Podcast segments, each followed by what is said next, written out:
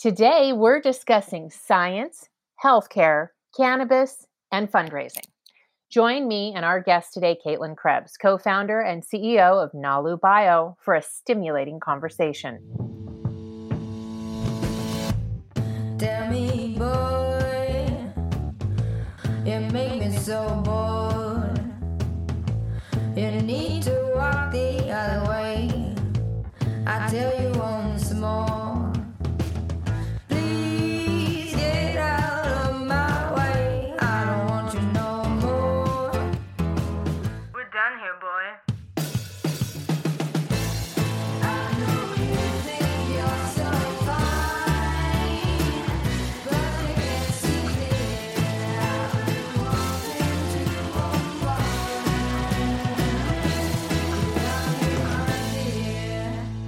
Welcome back to Women Leading in Cannabis, where we get real about what it takes for women to raise money in cannabis. You can find us on the PodConX network, on iTunes, Spotify, and Pandora. I'm your host, Kyra Reed. If you like what you hear, subscribe to Women Leading in Cannabis and stay with us until the end because we have a new segment, She Had My Back, where we celebrate women who take care of other women. It's a great opportunity for us to elevate women who do the hard work. Welcome to the show, Caitlin. Speaking of women who do the hard work. Thank you, Kyra. Uh, very happy to be here today. Look forward to the conversation. Me too. Caitlin is an entrepreneur with 20 plus years of healthcare and life science experience. She has a passion for building companies at the frontier of science and technology. Cancer epigenomics, eye tracking for Alzheimer's, prediabetes diagnostics, predictive biosimulation, and now chemistry for cannabinoids. She has held positions in executive management, operations, and corporate development with a focus on commercializing new products and bringing them to market. Caitlin graduated with honors from Brown University with a BS in biology and is committed to realizing the potential of pure, scalable, science driven cannabinoids. Caitlin, I cannot wait to get into this conversation with you. Uh, you've got to give us your background, kind of set the stage for us on your experience, and then tell us how that career trajectory brought you to cannabis and what led you to start Nalu Bio. Sure, Kyra, uh, thank you for that. So I come out of the biotech and life sciences. I'm a biologist by training, as you mentioned, um, but I come out of the biotech and life sciences industry uh, for the last 20 years. I've been at a number of startups, as you mentioned, uh, epigenomics, so cancer genomics, so detecting cancer through blood samples, prediabetes diagnostics, Alzheimer's, uh, and mild cognitive impairment. And so I, I love being at really the intersection of science and technology. And um, about three and a half, four years ago, a another female mentor of mine, Phyllis Whiteley, approached me and asked me if I knew what CBD was. I kind of chuckled and said, "Yes, Phyllis, know what CBD. You know, I know what CBD is." And um, she said, "It's everywhere, but where's the science and data behind it?" Uh, Phyllis is a PhD scientist She's been with several pharmaceutical companies, Merck uh, and Roche, and also now is an investor in biotech here in the Bay Area. And we started looking at CBD and cannabinoids and realized there's a huge therapeutic potential. There's just not a lot of data to support, you know, many of the claims that companies are making. And so, um, you know, I left. I left a a very uh, kind of corporate job in cancer diagnostics and decided to start a company with Phyllis as one of my co-founders and another gentleman, Randall Ussery. Uh, and we we dove right into it, and you know, I it has been a steep learning curve for me over the last three and a half years. Um, but I'm really excited. That's kind of amazing to hear you say that this has been a steep learning curve when you've been doing things I can hardly even pronounce, let alone know what they are. well, you know, it's interesting. This is, you know, this is such a different industry than biotech or life sciences. You know, I'm very familiar with healthcare and insurance companies and getting paid and physicians and doctors and very um, you know technical science but you know as you know cannabis and cannabinoids it's a it's a different beast and it's a it's a nascent industry. And so um, and it you know it's a small community. And so getting getting inside the community understanding the companies the players the investors um, that's been a, a, steep learning curve for me but i've i've really enjoyed it. Um, it's you know it's it's always uh, it's always exciting um, to be in an industry that's kind of on the leading edge or the bleeding edge of um, science and technology. So you you mentioned two things that are actually two separate questions. I'm going to kind of conflate them here. So we're here to talk about funding specifically, the mm-hmm. good, the bad, and the ugly. And I want to hear from you in your funding journey. What have those big good, bad, and ugly been? But I'm also really interested to know when it comes to fundraising, you know, we all know the challenges of cannabis. That's why we're here. But in the vertical of life sciences, uh, research, the healthcare, the area that you're you're in, what are the challenges there that are unique to those verticals, to that industry? That's a great question. So, you know, one of the unique things about Nalu Bio is that we focus both, you know, we're developing ultra pure consistent cannabinoids through chemistry. We don't touch the plant. And it's a pure chemical synthesis. And we're doing it for two markets. We're doing it for the consumer retail market as an ingredient supplier, B2B business, but we're also developing drugs, new chemical entities based on cannabinoids, but we're changing the chemistry. And so as I went out to fundraise, thinking about the subset of investors that was available, either you have the kind of typical cannabis investors who who invest in plant touching businesses or ancillary businesses or a combination of the two.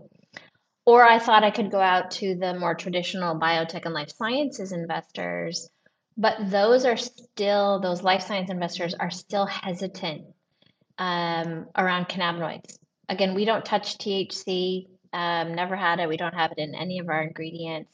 But that was a learning that, you know, we're still on the cutting edge. And, you know, I'm, I'm hoping to bring in the biotech and life sciences investors, uh, but they're really not ready yet. So that has been a challenge for us. How many times have you fundraised in cannabis and out of cannabis? And what are the good, the bad, and the ugly that you've experienced? Sure. So, fundraising in cannabis, this is my first time fundraising in cannabis.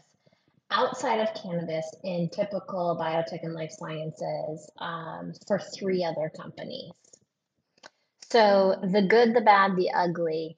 Um, we don't, the challenge for Nalu is we don't fit in the traditional cannabis investing bucket. Um, most of the cannabis investors investing in a company that also develops drug and drugs and partners with pharmaceutical companies that's kind of outside of their remit. So that's been a challenge.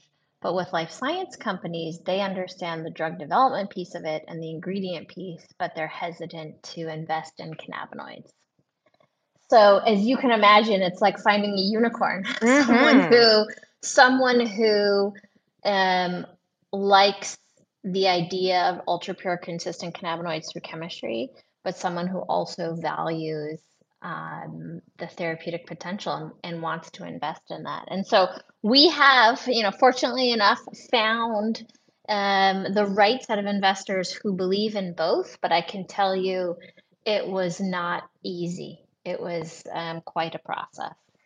So, when did you begin the process, and how long did it take you to get actually close your first deal and get money in the bank for the business? So we've raised a seed round and also a Series A. We recently closed a $12 million Series A round, um, led by a group, Intrinsic Capital, uh, out of Pennsylvania. And so they're they are one of the larger cannabis funds, but they understand and value uh, life sciences. Many of their uh, partners and operators come out of uh, large, big pharma.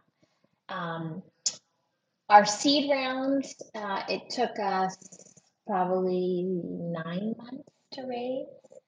And a Series A kind of um, with all the bumps and and challenges, probably took us a year, a year to close that. And I talked to many investors across the cannabis industry. So what was what what was that year about? What where did you start? What did you consider your year?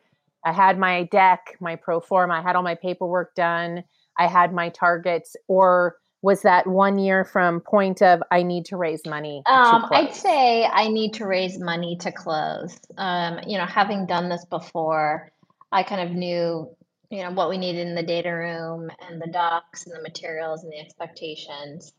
Um, but you know, I spent a lot of time talking to smaller cannabis funds that really, at the end of the day, uh, wouldn't be able to kind of lead and or fund a company to the level that we need to be able to do um, kind of meet our our milestones and and deliver on our mission and our goals so what were some of those conversations like how are you pitching? You know you, you've got experience with this before you understand some of the challenges. What was the focus of your meetings and how would you assess this is a good fit or not? So you know i think the first the first piece was does the investor understand the the opportunity for chemistry to disrupt uh, the hemp industry and do they understand the analogies like vitamins most of the vitamins that we take today or vitamin c for example it doesn't come from a citrus plant it, it's manufactured in the lab and so it, it could very i could very quickly tell if they see kind of the repeatability, the scalability of chemistry, they got it. Uh, if they did, you know, it was worth the conversation. If if they were comparing me to other companies and kind of really uh, steeped in the plant, I knew it was, wasn't a good fit automatically. As you know, many people um, are in love with the plant. Mm-hmm. And I am in love with the molecules. I believe mm. cannabinoids have a huge therapeutic potential. Um, you know, and I'm less focused obviously on the plant and more on the opportunity of the the uh, we call the molecules, the cannabinoid, you know, CB, whether it's CBD, CBN, CBC, CBG, THCV, um, that's what we're really focused on. So first it was, you know, do they understand the value of chemistry? And then the second is, you know, are they supportive of um, the therapeutic potential of these? and that was the harder part you know when i start talking about um, in vivo and in vitro assays and testing these things and endocannabinoid receptors um, then it becomes an education. And you know there was a varying de- degree of interest or receptivity to that. Some of them would just glaze over. Interesting. So did you find the fact that you were a woman sitting at the table did that present any barriers for you or any challenges for you? You know, I think uh, just as we know, women you know, are funded, what is it, 2 to 3% total of the venture? 1.9. 1.9. Thank you, mm-hmm. Kyra, for mm-hmm. correcting mm-hmm. me. 1.9%. so, you know, it's a challenge for women in general.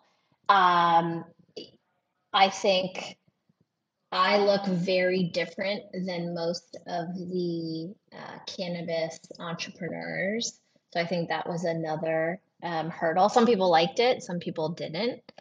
Um, I, you know, I, I, I look different. I present different. Um, I, my background is different. Uh, so that definitely, I think, was a challenge for the traditional cannabis investors and for me. Interesting. So, how did it go when you closed your deal? My my question really is kind of around what does that process look like from all right, I think this might be a good fit to check in the bank. What does that look like? Uh, it's a long process. so you know, it's a lot of it's a lot of dating. So actually, um, Intrinsic Capital Partners, who led our Series A, I have been talking to them for two years. So we actually they looked at investing in our seed round, um, but we were too early for them. They're more of a, a growth, almost a private equity fund. They're they're one of the largest. In fact, I believe they're the largest cannabis fund um, around. And so you know, it's really a, it's a conversation over time, and it's proving that we can execute on what we say we're going to do and we had done that for the last two years and so when we started kind of the conversations again, we we were now kind of ready at that at that growth stage in that investment. So, you know, I see these relationships with investors as as long term, you know, for for entrepreneurs who are out there um, fundraising, you know, it's it's not just you know one or two conversations and yes they're in you know it's a it's a continuum education and a and really a relationship uh, building process over time. Exactly and it's i mean you say at the beginning of the conversation it was one year but it was actually several years because you were strategizing long before you even needed the money. That's exactly right you know and i think it's people that depending on where you are and what stage, what series you're raising, you know, I think it's always helpful to be talking to investors who you know will invest in the next round, even if they're not going to invest in this round, because they'll watch you, they'll they they track you, they talk to their friends, and kind of they see the progression over time, progress over time. Did you have anyone assisting you in this process, or were you dedicating? You know 50 60% of your time in that last year before you closed your round um, was that just you or did you have someone else that you hired to work with you to, to deal with the investor relations? So um, it, it was me uh, the entire time. So at, at you know i had fundraised before so i kind of knew the process. Uh, my co-founders are also both investors so i think i had a leg up there on just you know what the expectations were and what the needs were um, I did look at, you know, accelerators and I, you know, was pitched by um, many different groups that help to raise money for companies. Um, I found for me that that wasn't uh, productive because the sell was so complex. Chemistry, life sciences, um, you really had to be a very savvy investor and you know it was, it was hard to teach someone else kind of how to how to do that pitch or how to bring in um, kind of the story and bring it to life. What is next for you on your fundraising journey? Are you looking to scale sell or buy? So we're looking to scale and sell. So we're at um, we're at the commercialization stage of multiple cannabinoids. So we manufacture cannabinoid ingredients for you know food beverage beauty anyone who wants to put ultra pure consistent cannabinoids into their products. And so this series a um, the capital is used to really um, scale up the technology. So basically manufacturing and then commercializing our cannabinoids. We're also using a portion of it to develop new chemical entities. So that is part of our strategy as well. Um, but the majority is really um, sales, scale, and commercialization. Who? How do you identify a company within cannabis? or are you looking at a pharmaceutical? Does legalization impact it? What are all the things that you take into consideration when you look at a target for who you want to sell to? Yeah, so the targets who we're selling to they need to want um, pure, consistent, no THC, scalable ingredients. So that those that um, want, you know, natural and organic, those are not our targets. Those that are larger kind of CPG companies who really need the same product every time, zero variability, those are our customers. Those who want to remove the stigma of the plant as well are our target customers. Um, and from a regulatory perspective, legalization of THC um, indirectly helps us. It doesn't directly help us. It, it's nor, neither here nor there. I think indirectly, from a perspective, if THC is federally legal, that will help when we go out to raise our Series B. Do you think there are a lot of pharmaceutical companies that are waiting for that to happen before they start swallowing up companies like yours? You know, it's interesting. If you look at the top 10 pharmaceutical companies, five out of the top 10 have already run clinical trials mm. or studies with either CBD or THC. So they're studying this, they're circling it. Um, they, you know, pharmaceutical companies really um, look at this from a data perspective. You know, is there enough data and science to support uh, those those therapeutics? I think yes, if THC is legalized, that will help uh, pharma come around, but they're still actively pursuing this area without legalization. Interesting. Do you think that you have a lot of competition in this space now? Are there a lot of other companies that are doing what you're doing? And if so, how are you differentiating yourself for that sale? And also, when you look at the process of selling, is it different than the process of courting investors? Are you courting the people who you think you might want to sell to? meaning your company, not your products? So, from a um, chemist, so so we differentiate ourselves on the chemistry. So, really, what's special or novel about our chemistry is that it's a very efficient route to creating cannabinoids. So it's a we in chemistry you talk about the number of steps in a reaction. It's it's a very few number of steps and it's a very high yield, meaning you get out, you know, 70 to 80% of what you are looking to produce. So really That's what's impressive. novel about us is our chemistry and, you know, myself coming out of the biotech industry, I value IP. And so we have some really uh, impressive intellectual property behind our chemistry, and that's really at the at the crux or the value of the company. And so that's what distinguishes us from our competitors. There are actually very few competitors in this space. I would get that question from investors all the time. Well, this seems this seems like it makes a lot of sense. Why hasn't someone done mm. it before? mm-hmm. And and the answer to that is, you know, the industry is new and usually, you know, chemists are not out in a, you know, in a hemp field or a cannabis field. Like those two don't intersect very often. And so I think we're at a very unique place where we've got some very smart chemists and biologists who believe um, in cannabinoids. Otherwise, you basically have you know kind of growers and extractors. So that's you know very unique to us. So there aren't many competitors in the space.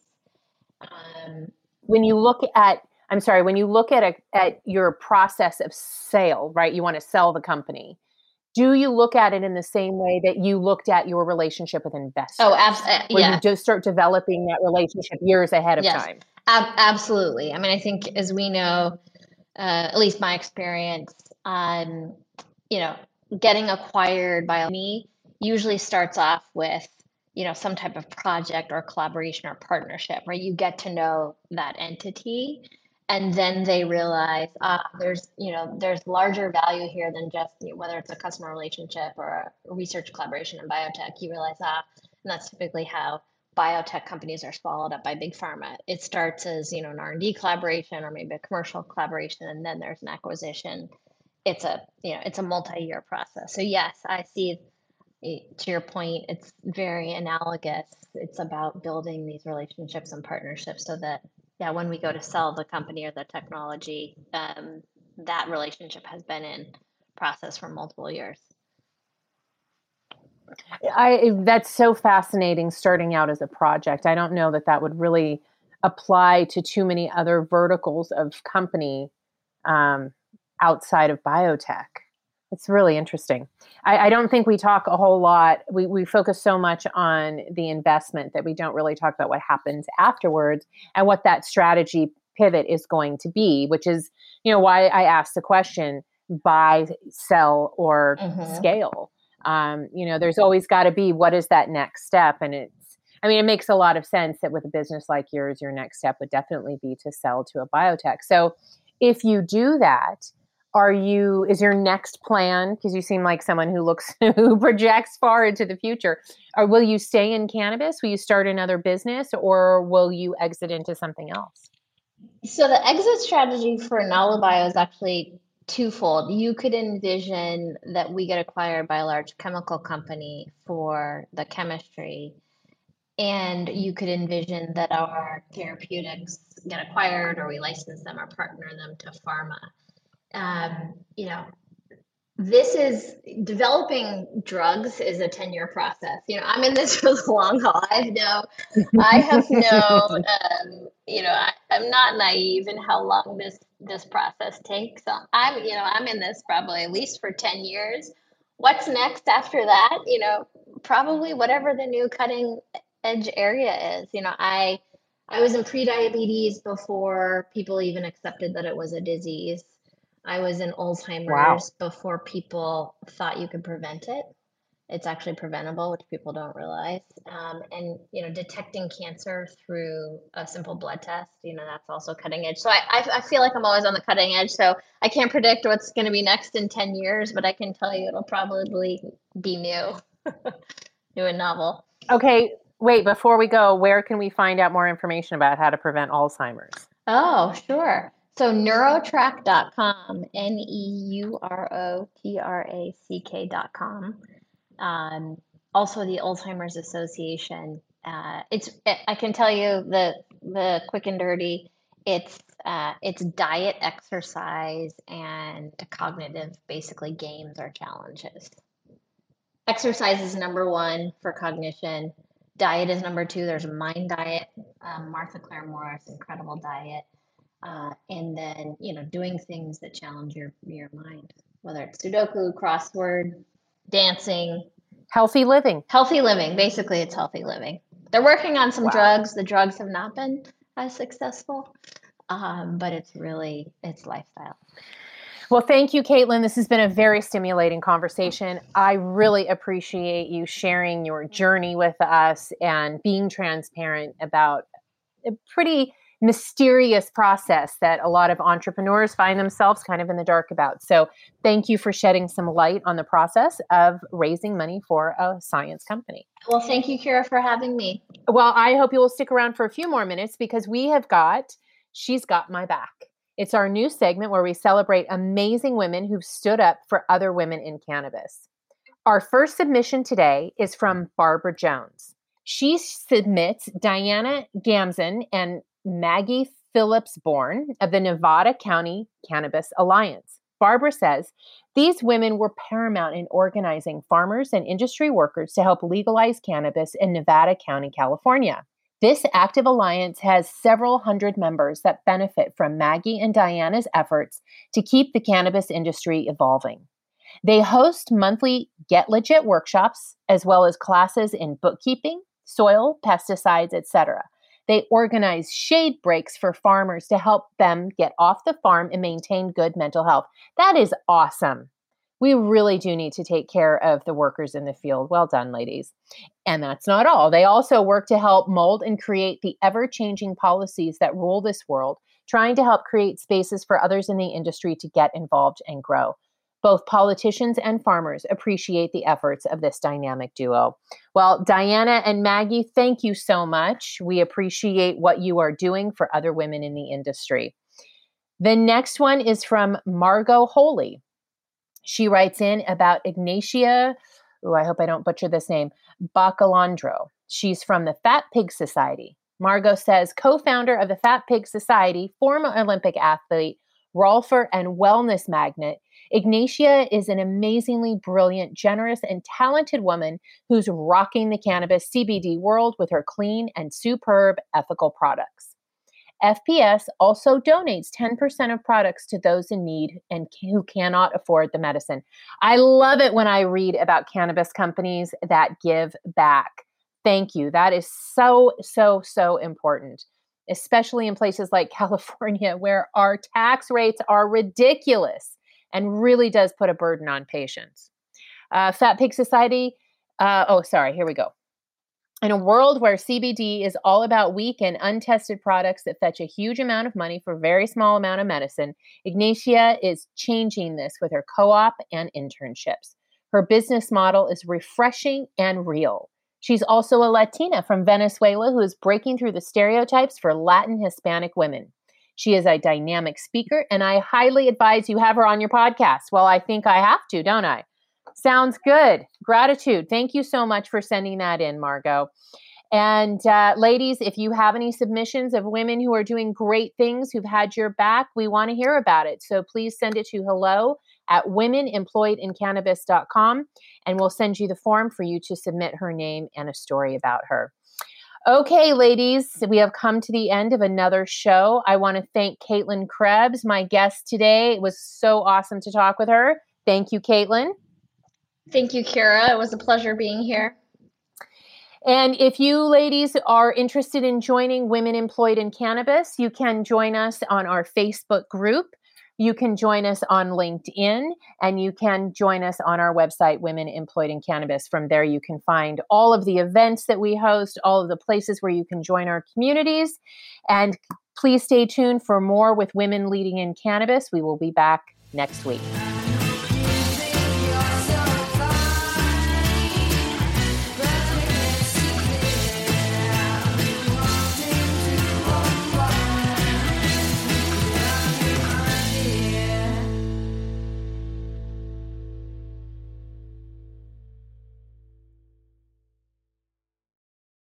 Thanks for listening to today's show. To check out more great cannabis podcasts, go to podconx.com. Here's a preview of one of our other shows.